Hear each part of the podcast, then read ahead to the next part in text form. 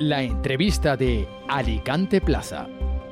Hoy tenemos en la entrevista de Alicante Plaza al periodista Rubén Arranz. Es autor del libro Perro come perro, en el cual pues nos habla sobre las miserias del periodismo, y creo que es un tema pues bastante candente. En sus artículos también pues hace referencia pues a la situación del periodismo, pues porque hoy en día pues se sabe que todos los oficios en general pues están más precarios que hace pues muchos años, pero el periodismo yo creo que se lleva la palma. Buenos días, Rubén, ¿qué tal? ¿Qué tal, Jorge? ¿Cómo estás? ¿Cómo estáis? Encantado de estar con vosotros por aquí. Igualmente, muy bien todo. ¿Y tú qué tal? Bien, perfectamente. Bueno, pues luchando, como siempre, contra los elementos, contra presiones y contra uno mismo, como siempre, ya lo sabes. Sí. En la introducción decía, pues eso, ¿no? Que al final la precariedad es una cosa que se extiende a la mayoría de oficios, pero sí que es verdad que el periodismo se lleva la palma, por desgracia. ¿Tú crees que es así o no estamos tan mal, ¿no? Como diría la portada. A ver, es que esta crisis se puede enfocar desde diferentes perspectivas. Vamos con una que quizás no sea tan obvia, pero que creo que nos afecta en el día a día. Internet nos ha acercado a todos los lugares del mundo y a la vez nos ha alejado.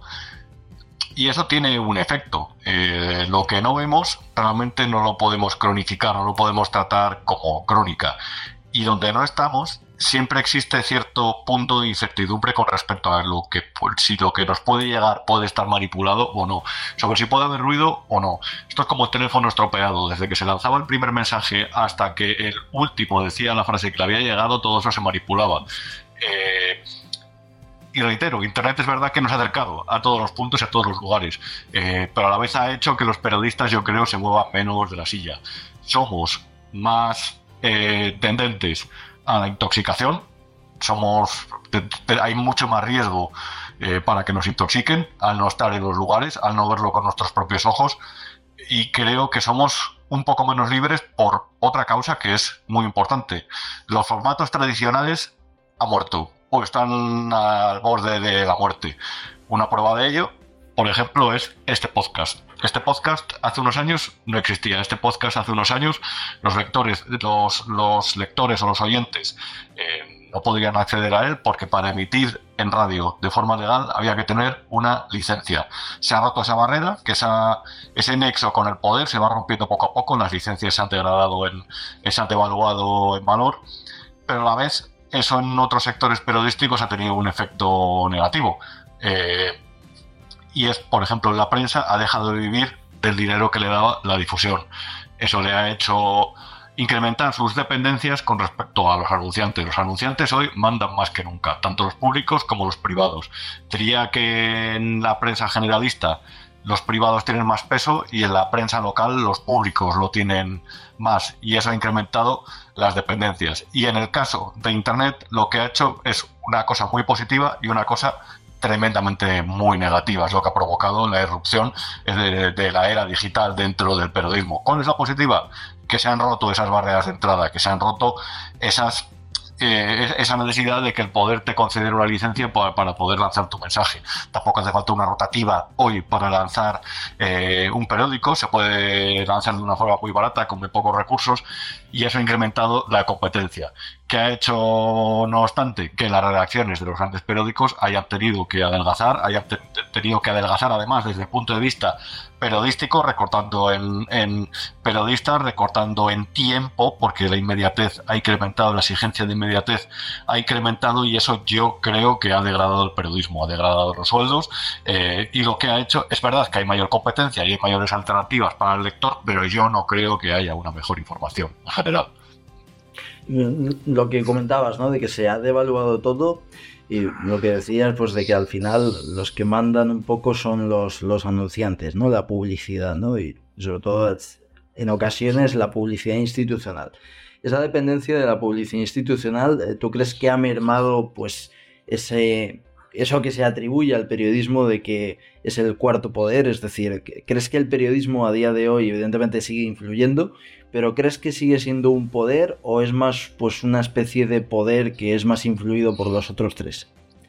Es que yo creo, sinceramente, que hay dos cosas que son una gilipollez. Y además lo digo así porque son dos mitos que han creado los periodistas vanidosos.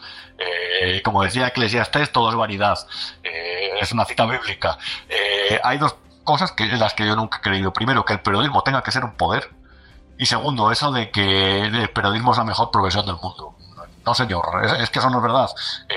Siempre me he negado a pensar que un periodista tenga una mejor profesión, por ejemplo, que un arquitecto que ve poco a poco construirse un edificio en el que van a vivir 50 familias y después de todo el proyecto, después de todo el esfuerzo depositado, después de todo el talento depositado ahí, ve el resultado de eso. Esa profesión es peor que el periodismo para los García Márquez de turno, con todos mis respetos por su gigantesco talento, muchísimo mayor que el mío, de que creo que de cualquier profesión actual.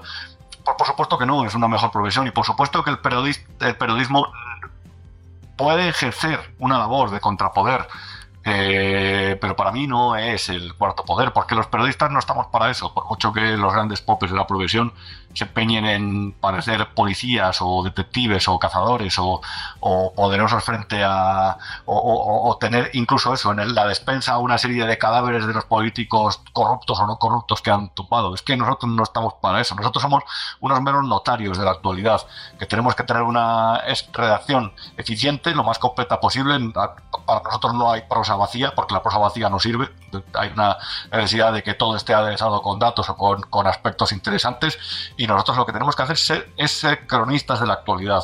Y muchas veces lo podemos ver, por ejemplo, a la hora de acudir a un pleno, a ver eso, precisamente el pleno dentro del Congreso, o muchas veces lo podemos hacer simplemente analizando los papeles que nos pasan nuestras fuentes o que se publican y que nadie más se toma la molestia de leer, o que nosotros pensamos que tienen un interés. Pero eso no es ser un poder, eso simplemente es ser notario de la actualidad, intentar aderezar con datos la realidad para hacerla más completa para el lector. Yo sé que es verdad que esas frases hechas acompañan siempre al periodismo, y yo sé además que esas frases al poder le interesan mucho, porque el poder siempre lucha por expandirse con respecto a los otros poderes que tiene alrededor, y si al periodismo le considera así, creo que siempre va a hacer todo lo posible por arrinconarlo, que es precisamente lo que hace con la publicidad institucional. Tú te mantienes vivo, pese a que tu negocio no es rentable, gracias a la inyección de dinero que yo te doy. Eso sí, a cambio, que sepas que no se puede morder la mano que te da de comer. Es lo que tiene. Cuando alguien se considera un poder y se relaciona con otro poder, muchas veces el que gana es el pez más grande del acuario, y yo creo que es lo que está pasando. Y por eso yo creo que el periodismo, pese a haber más medios que nunca, pese a que Internet ha traído cierta libertad, quizá decreciente, el periodismo está más arrinconado que nunca. Por lo que decías, ¿no? De que el periodismo, los periodistas no están, pues eso, para auditar a los políticos, sino que más bien el ejemplo que has puesto de notario, ¿no? Me gusta esos símiles, ¿no? ¿Tú crees que frases como la de Javier Marías, ¿no? Que dice en uno de sus artículos, ¿no?, de que los periodistas se habían convertido en los mayordomos de los políticos, ¿tú crees que es una frase, no todos los periodistas evidentemente, ¿no?, pero que la mayoría se habían convertido en los mayordomos de los políticos? ¿Tú crees que es una frase que está mal enfocada? Es decir, ¿es esperar a lo mejor algo de los periodistas pues que desde tu punto de vista no se tiene que o sea, no se tiene que criticar pues a ese tipo de periodista a los que se refiere Javier Marías? Es que hay de todo, la verdad. Yo creo que sí que hay periodistas que ejercen de mayordomos, por supuesto. Yo diría más bien de camareros, porque son los que sirven el contenido que les pide un político a los lectores, y a eso lo llaman filtración. Y es una filtración interesada. Nosotros vivimos al final de las filtraciones interesadas, de lo que nosotros encontremos y de lo que filtren.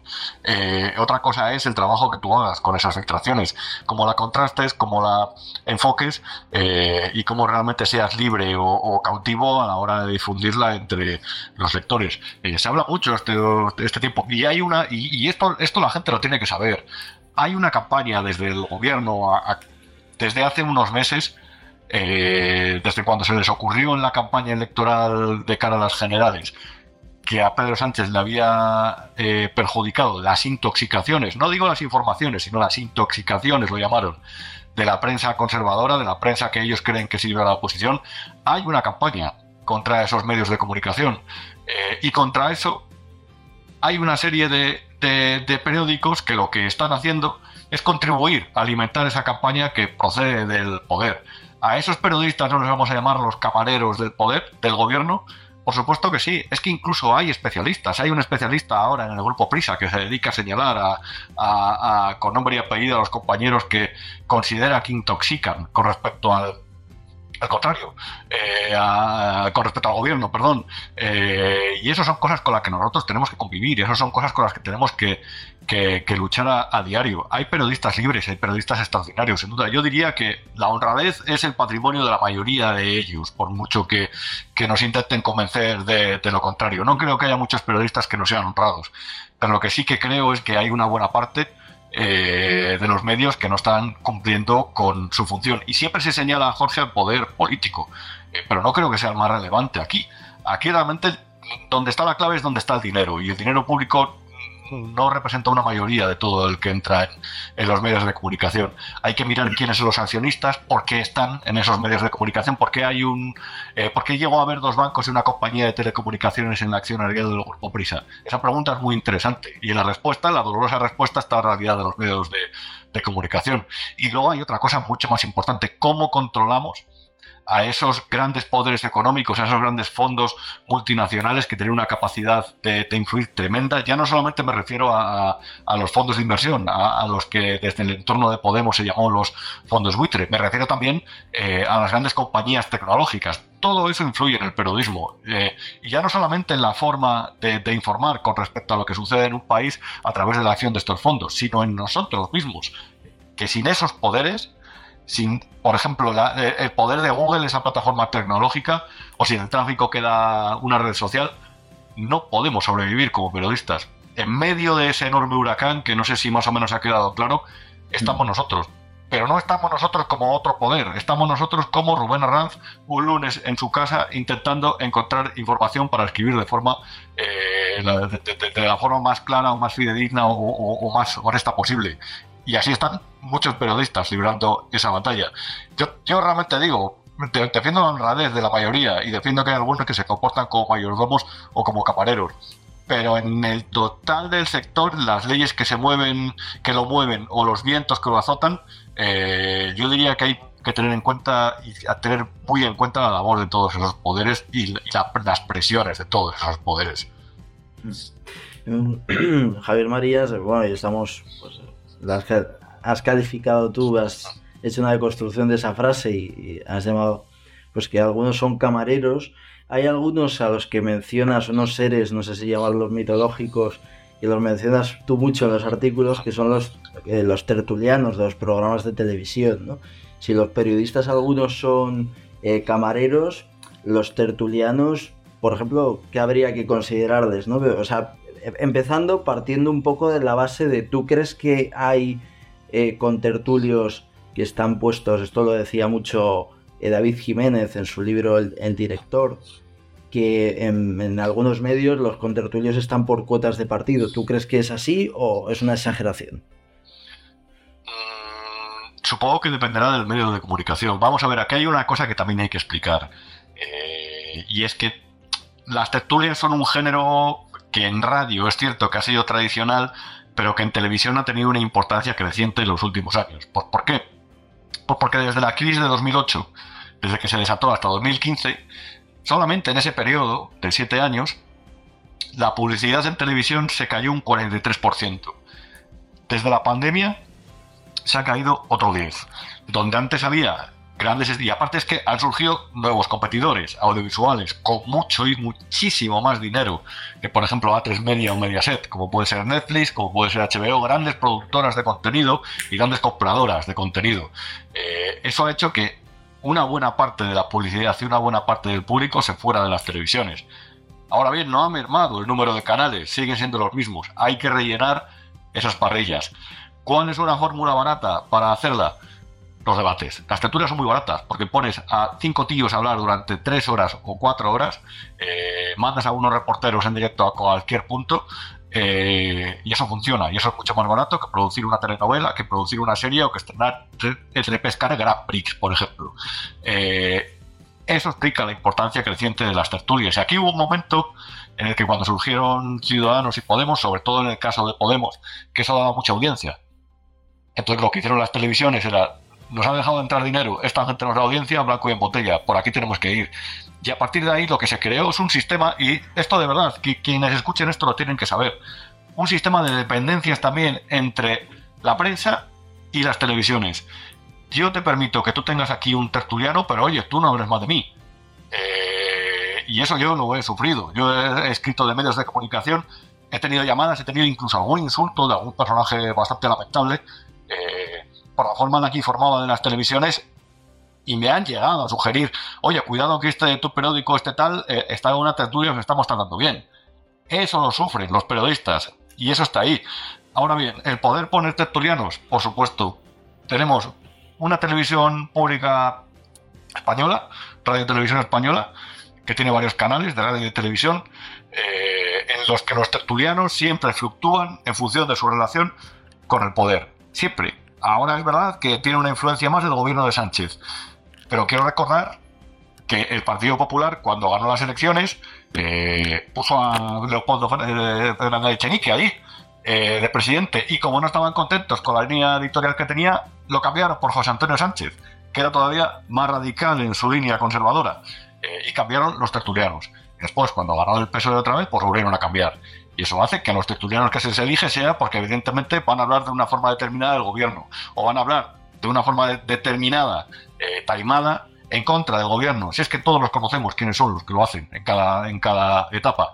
Y en las televisiones privadas pasa igual. Esto es una especie de juego de favores, con otros medios digitales, pero por supuesto también es un juego de complacencias y displicencias con respecto a otros partidos. Hubo una decisión muy curiosa que tomó el gobierno de Rajoy cuando se enfadó con las televisiones, que fue la de convocar. Primero, lo que hicieron fue una catástrofe, que fue prohibir a cualquiera de sus portavoces ir a las tertulias de A3 Media y de Mediaset, cuando los portavoces de Podemos estaban en auge, estaba creciendo el partido. Resultado, se pegaron un castañazo en unas elecciones impresionante.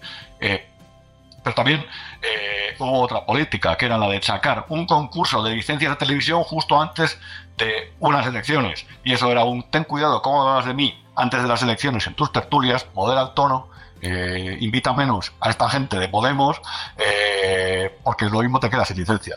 Entonces, es que yo no sé si se está entendiendo un poco bien cómo todo es más complejo de lo que parece. El juego de favores y de pequeñas puñaladas o de caricias tiene muchas más derivadas de lo que pueda parecer. Que las tertulias están condicionadas por el poder, por supuesto. Que el poder propone en los medios públicos, autonómicos, locales, estatales, a los tertulianos, sin duda. Que quien se porta bien va a las tertulias y gana un dinero al que no puede aspirar cualquier persona con un trabajo mucho más dedicado, esforzado y preciso en las redacciones. No tengo ninguna duda. A partir de ahí, lo que tienes que hacer es saber que muchas veces, cuando quieres ser periodista, no te puedes hacer rico. Sí, sí que es verdad que ahí hay mucho mito, ¿no? En una entrevista en The Objective, ¿no?, José María García pues le dijo al entrevistado, ¿no?, a Carlos Padilla, que bueno, que los contertulios no ganaban tanto dinero y que había mucho mito, ¿no? Y decía que en algunas televisiones nacionales les pagaban con pagarés con cheques del Corte Inglés. Justo, con cheques del Corte Inglés, con cheques de descuento. O sea, ¿tú crees que eso es verdad? Que hay mucho mito porque la gente lo ve en la tele y dice: este estará ganando una pasta. ¿Crees que hay de todo? ¿O hay algunos, pues por lo que has dicho precisamente, de que salen baratas las tertulias, ¿no? A ver, es cierto, había un grupo que era... Bueno, había un grupo que, cuando empezaron sus dificultades económicas, lo que empezaron a hacer es pagar en cheques de Corte Inglés a los tertulianos, eso es cierto. Pero también hay tertulias de televisiones privadas en las que se les paga 500 euros por estar una hora y media o 2 horas a los tertulianos. Y hay contratos mensuales que recogen una serie de colaboraciones que básicamente lo que implican es que esa persona se duplique el sueldo. Nadie se hace rico en las tertulias, es cierto, pero los tertulianos ingresan mucho más dinero, y digo mucho más. que el periodista normal de a pie. Es verdad que en las redacciones hay auténticas estrellas que ganan dinero, es cierto, y además se lo merecen, porque las estrellas, los periodistas tienen que estar bien pagados, y sobre todo cuanto mejores, mejor pagados. ¿Para qué? Pues para no corromperse, para resistir mejor a las presiones, para seguir haciendo su trabajo con solvencia. Y la precariedad es un enorme enemigo del periodista. Primero, porque todo el mundo tiene que tener garantizado el pago de las facturas. Pero segundo, porque esta profesión es especialmente delicada. Y los periodistas, cuanto mejor pagados estén, yo creo que más valientes tendrán a ser frente a las presiones o frente a las amenazas. Yo te pongo un ejemplo. Nosotros sacamos una información, mi compañero excelente periodista, Joaquín Hernández, y yo sobre un asunto que estaba judicializado de Mediapro, de Yama Robles, entonces, ahora ya no está él. Y automáticamente nos metió una denuncia. Aunque nosotros los llamamos para dar su versión, se negaron a darles, nos enviaron una notificación y nos metieron una denuncia. ¿Para qué? Pues para que no siguiéramos con este asunto. Ahí hay que ser valientes, hay que tener valentía, porque tú te estás enfrentando a un tío que es millonario y que te puede llevar hasta el Tribunal Supremo, si hace falta. Te puede tener 8 años pendiente de una batalla judicial, y cuidado no te encuentres un juez que esté un poco despistado o que tenga las cosas que de vez en cuando tengan los jefes y acabes pagando. Por eso tú, por eso tienes que estar primero bien respaldado por tu empresa. Yo soy privilegiado por Populi, porque Jesús Cacho siempre me ha dejado escribir de todo, siempre que lo tuviera contrastado, siempre de todo. Pero claro, es lo que te digo, que soy un privilegiado porque a mí me respalda, mi editor nos respaldó, mi editor es que ni siquiera nos hizo preguntas, y en el sentido, más que las obvias, les habíamos contrastado y era muy fácil comprobar eso. Para otros medios no ocurre eso, y el periodista siempre tiene que estar bien respaldado, porque así se va a sentir más valiente a la hora de dar la información. Ahora bien, aquí hay dos formas de hacerlo. Lo puedes hacer así, te puedes dedicar al periodismo, o directamente te puedes dedicar también al periodismo de aquella manera y a las tertulias. Y para estar en las tertulias te tienes que dedicar muchas veces al periodismo de aquella manera. Yo hay una cosa que llamo el equipo olímpico de opinión sincronizada, y es muy curioso porque parece que siempre que Moncloa tiene que decir un mensaje, salen todos los tertulianos en tromba, tanto las tertulias como en sus redes sociales como en Twitter, a decir exactamente la misma opinión. Pues mira, te digo una cosa, Jorge, lo mismo preferiría dedicarme a otra cosa antes de estar haciendo el canelo de esa forma, porque eso sí que me parece deshonrado, eso me parece lo más asqueroso y lamentable que se puede hacer, que por estar en unas tertulias tú tengas que echar una mano al gobierno o lanzarle un salvavidas cada vez que te lo requiere. Hablabas antes de, un poco has pasado por de puntillas, ¿no?, en esta misma pregunta, el tema de la precariedad, ¿no? Yo creo que ya al principio de la entrevista ya hemos hablado un poco, pues eso, ¿no?, del cambio de modelo, ¿no? Es decir, de que antes pues era en papel, ¿no?, y ahora pues es digital, y ha habido un cambio, evidentemente, porque ya no se come de vender periódicos, ¿no?, como antaño.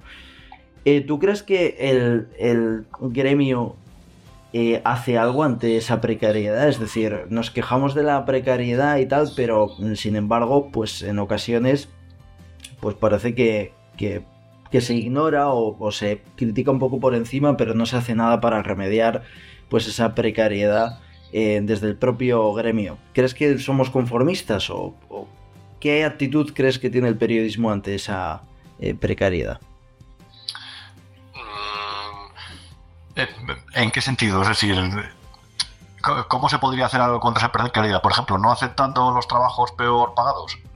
No, no hablo de sí, a ver, en el sentido, por ejemplo, a mí me choca mucho, ¿no?, la situación, además, justo esta semana, ¿no?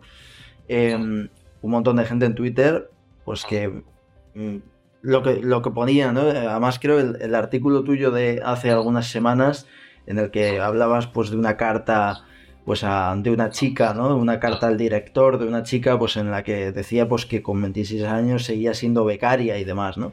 Es decir, que cómo hemos llegado a ese punto, ¿no?, en el cual pues una persona con 26 años, 27 a lo mejor una persona, yo por ejemplo de formación soy jurista, ¿no?, yo no soy periodista, una persona pues en un despacho de abogados con 26 años pues seguramente ya sea junior, ¿no? Es decir, y fíjate que en los despachos de abogados hay precariedad, ¿eh? Es decir, eso trae los paradigmas de precariedad. ¿Cómo hemos llegado a esa situación, ¿no?, en el cual pues personas con 26 años pues siguen siendo becarias, ¿no? Yo sinceramente no sabría hacer un análisis muy preciso de cómo hemos llegado a la situación, pero yo lo que puedo describir es una realidad que seguramente a muchas personas algo más mayores y bastante más mayores que yo no les va a gustar, pero aquí hemos llegado a una cuestión muy singular. Yo soy de Valladolid y yo en Valladolid no podía haber trabajado de periodista. De hecho, allí me estaba, como que dice, comiendo los mocos, y me vine a Madrid y seguramente el primer piso que alquilé en Madrid por una pasta pertenecía a un tipo que estaría cobrando la pensión máxima y a la vez alquilando 3 pisos por más dinero que del que realmente esos jóvenes con un sueldo precario pueden pagar. Entonces los jóvenes estamos metidos en una especie de vórtice del que es muy difícil salir, porque realmente los salarios no han subido, pero no han incrementado apenas desde la crisis de 2008, de hecho no han incrementado.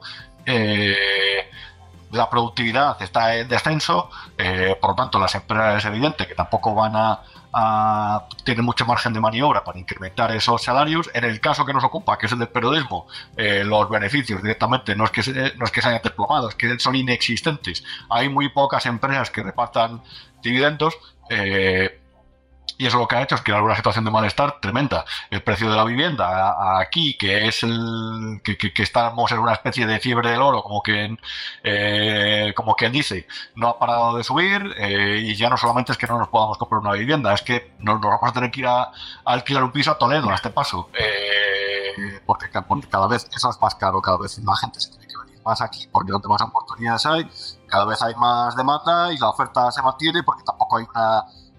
hay otras promociones de construcción, y al final eso lo que deriva es que hay una situación muy evidente. Lo escribía en ese artículo: hay dificultades reales de los jóvenes para sacar adelante sus proyectos personales, y nuestros padres me da la impresión de que muchas veces no lo quieren entender, pero es cierto. En la época en la que yo era pequeño, que hace 35 años de eso, mi padre se pagó un piso en 7 años, en un barrio, es cierto, un piso normalito, pero se lo pagó en 7 años trabajando solo en casa, y ahora vivir solo cada vez se vuelve más inviable.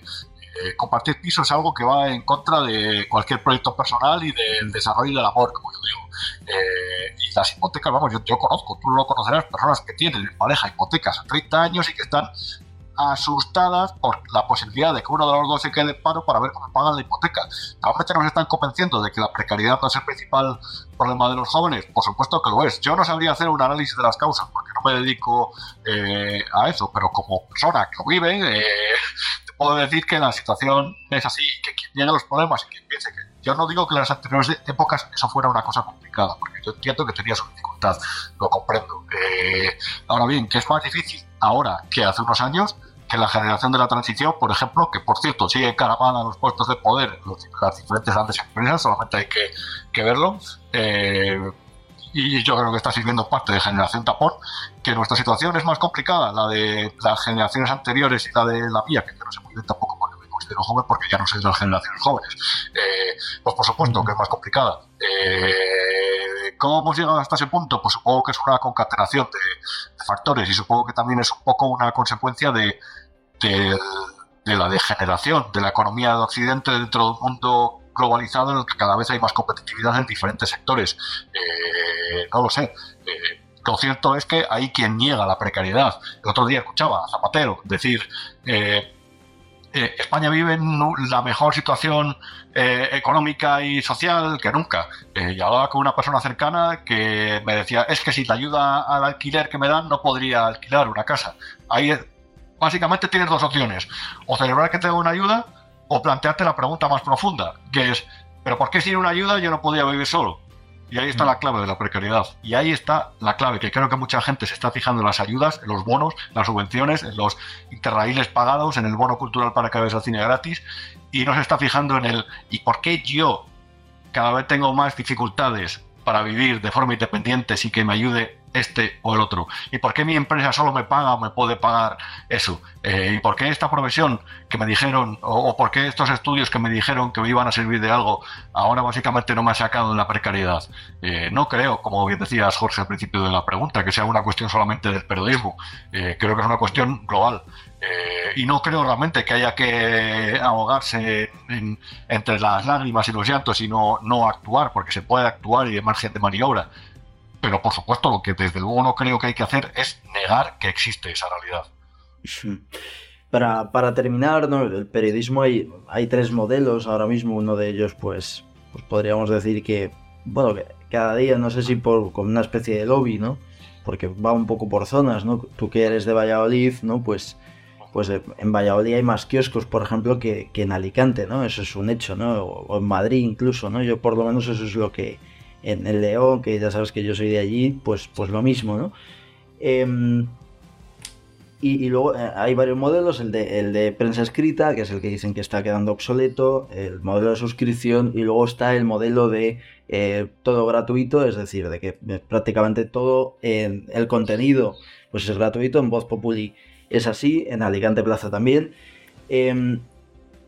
Tú has escrito alguna vez sobre el modelo de suscripción, ¿no? Y has dicho pues que es un fracaso. Eso Víctor Rubido, cuando creó el debate, cuando lo abrieron en la presentación del periódico, lo dijo que el modelo de suscripción se había demostrado pues que era un fracaso. ¿Tú crees que el modelo de suscripción, de que oye, si quieres leer a este columnista tienes que pagar una cuota mensual? ¿Por qué crees que ha sido un fracaso y qué se puede hacer, ¿no? Porque al final, si dependes únicamente de los anunciantes, ¿cuál es el futuro y por qué el modelo de suscripción ha fracasado? A ver, yo creo que aquí hay una cosa muy evidente. Con la crisis, los periódicos recortaron. Recortaron en especialistas, recortaron en periodistas, recortaron en gráficas, recortaron en los profesionales, en los especialistas, en los gurús de los periódicos, como se podría decir. Y después, unos años después, sin hacer grandes inversiones en la plantilla, de repente han dicho, oiga, no, que es que esto no puede ser gratis, que están en su legítimo derecho, por supuesto, sino que ahora les voy a cobrar por esto. Y yo creo que aquí hay una cuestión de mercado muy, muy evidente, y es, los consumidores pagamos por los que nos va a servir, nos va a dar un valor añadido para alguna utilidad. La información es el bien intangible más valioso que existe. No hay un bien más valioso que existe. Con información privilegiada o con buena información tú puedes tomar mejores decisiones en tu vida. Las mejores decisiones generalmente lo que implican es que tú vas a estar mejor posicionado en algo, que vas a ganar más dinero, que vas a ser menos manipulable. Yo qué sé. Por la información buena yo creo que sí que merece la pena pagar. Ahora bien, aquí hay un gran problema, y es que todos los medios siempre se han creído... tienen una especie de complejo de gigantismo, es decir, o al revés. Siempre se ha creído el New York Times, porque al New York Times le va bien con las suscripciones y piensan, si a esto les funciona, a mí también. Cuando la diferencia entre ambos periódicos es abismal, y con respecto a algunos es que les debería dar vergüenza pensar solamente así.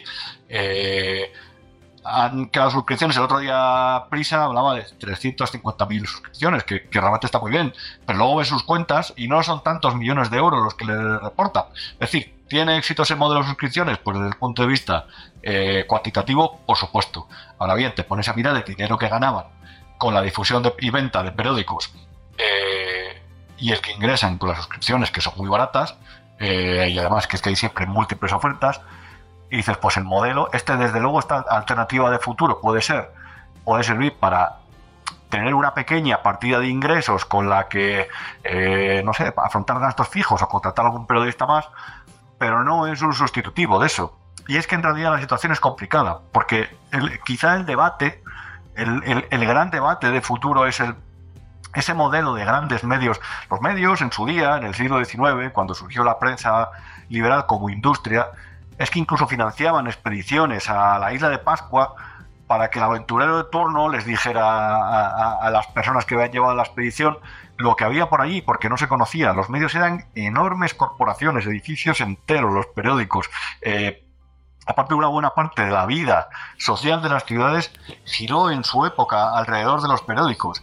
Pero es que ahora es que no es así desde hace unos años, y la clave es: ese modelo de gran periódico referente tiene cabida en un mercado con tanta competitividad y en un momento en el que dependemos tanto de las empresas tecnológicas para sobrevivir. O quizá esto debería atender, y esto es un mensaje creo interesante para los jóvenes periodistas que salen de la facultad, o quizá esto va hacia el que quien tiene buena información se las tiene que ingeniar para distribuirla y vivir de ella, y vivir muy bien en algunos casos, a través de internet, como lobos solitarios o como pequeñito grupo de periodistas que se organiza para hacer las cosas bien. Es que quizá ese es el debate, no el debate de cuánto va a ganar el país o el mundo por las suscripciones. Quizá el debate es: todavía los grandes periódicos, como el Washington Post, que sigue perdiendo dinero, por cierto, tienen cabida, porque es verdad, hacen falta quizá mecenas que estén dispuestos a perder dinero. Empresas, este sector no se trata para ganar dinero, la verdad, salvo contadísimas excepciones. Es verdad que quizá la prensa tenga que depender de esos grandes mecenas, pero también estará siempre a expensas de los intereses de esas personas, que evidentemente sean algunos. Es decir, no creo que Bezos, de repente, Jeff Bezos, permita que se hable más de Amazon en el Washington Post, o de su posición de mercado, sus técnicas de contra la competencia, yo que sé, o de lo que sea. Pero reitero, lo mismo el debate no es sobre cómo hacer sostenible el modelo de los grandes periódicos a partir de suscripciones. Lo mismo el debate es: ¿tienen cabida en la sociedad actual y la del futuro esos grandes periódicos? ¿O tiene cabida el periodismo de otra forma, quizás más individual? Y desde ese punto de vista es: ¿esas personas que ejercen de forma individual van a ser completamente libres o también van a estar sometidas a las presiones, a los algoritmos, a los sistemas de inteligencia artificial de las grandes plataformas tecnológicas? A mí me parece muy interesante, desde luego, si abrimos el foco, intentamos señalar al futuro, a ese horizonte que está nublado, desde luego no creo que encontremos muchas preguntas, pero por lo menos no las tenemos que plantear. Muchas respuestas, perdón, pero por lo menos las preguntas las tenemos que hacer. Sí, eso es lo importante, ¿no? Hacerse las preguntas, ¿no? Quien pregunta, piensa, ¿no? Siempre se dice. Pues, Rubén, muchísimas gracias por sacar hueco, por estar con nosotros. Ha sido un verdadero placer. No, el placer es mío, de verdad. Muchas gracias, Jorge, y muchas gracias a vosotros. Que sean felices, que sean buenos y un abrazo muy fuerte.